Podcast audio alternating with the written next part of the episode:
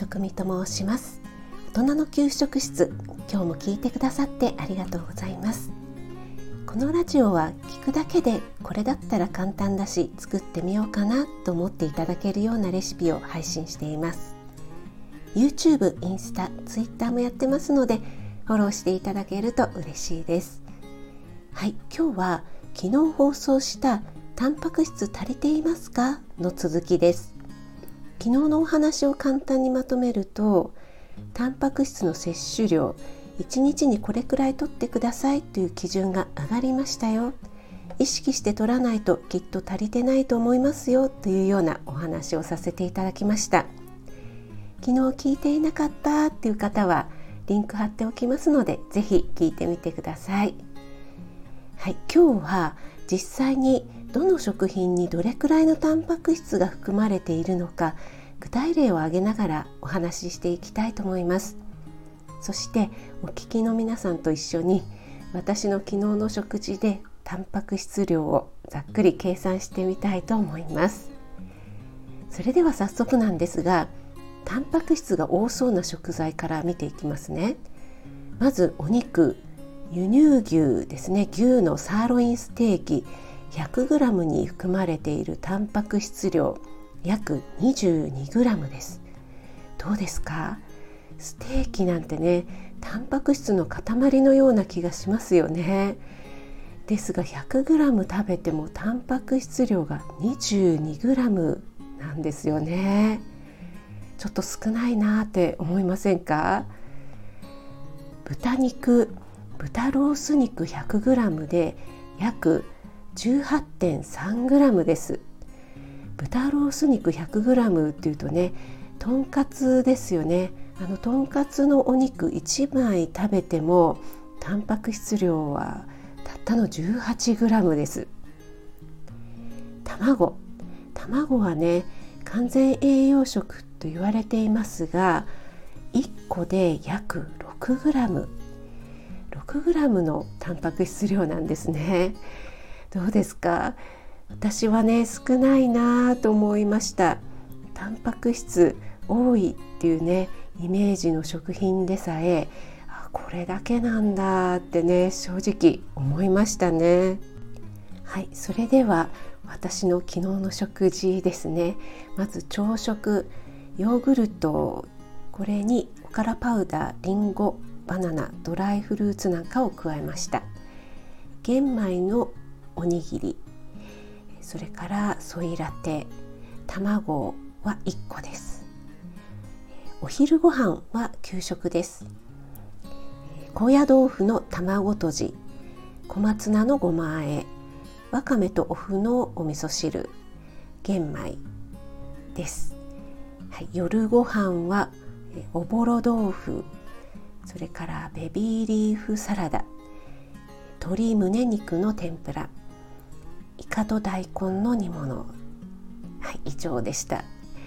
これでねタンパク質量を計算してみました。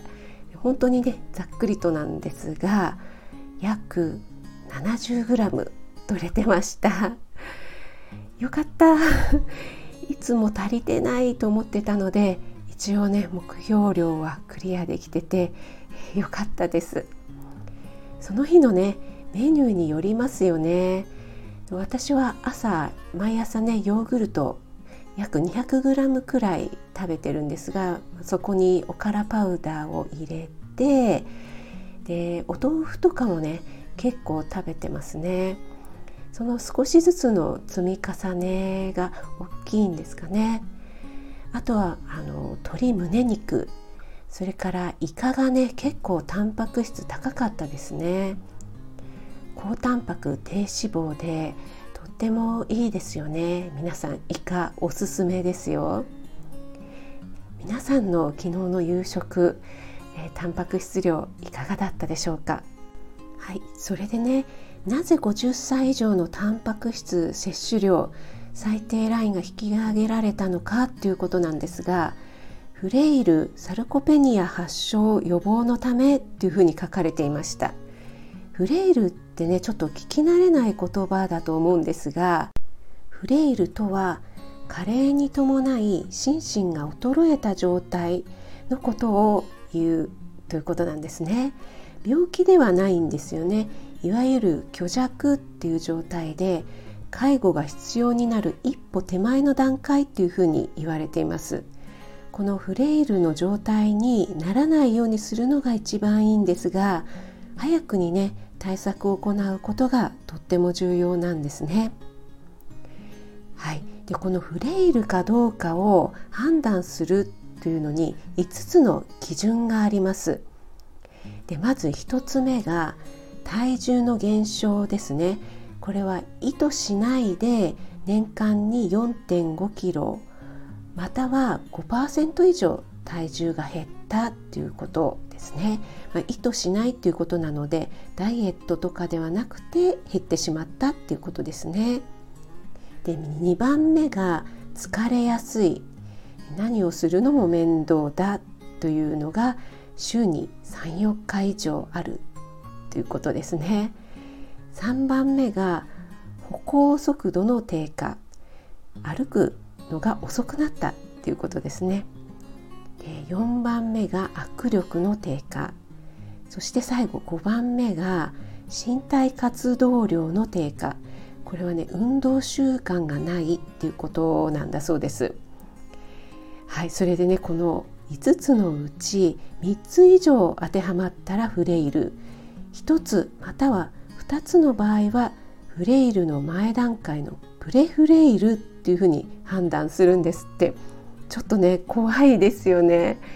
私もね運動習慣あるのかって言われるとねちょっと自信ないんですよね。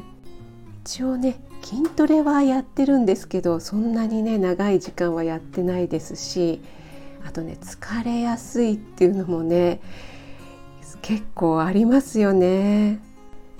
改めてね気をつけないとなと思いました。はい、今日も最後まで聞いてくださってありがとうございました。少しでも役に立ったなと思ったら気軽にコメント入れてくださいね。いいねだけでも押していただけると嬉しいです。栄養士食味がお届けいたしました。それではまた。Have a nice dinner. タンパク質取ろうね。筋トレもね。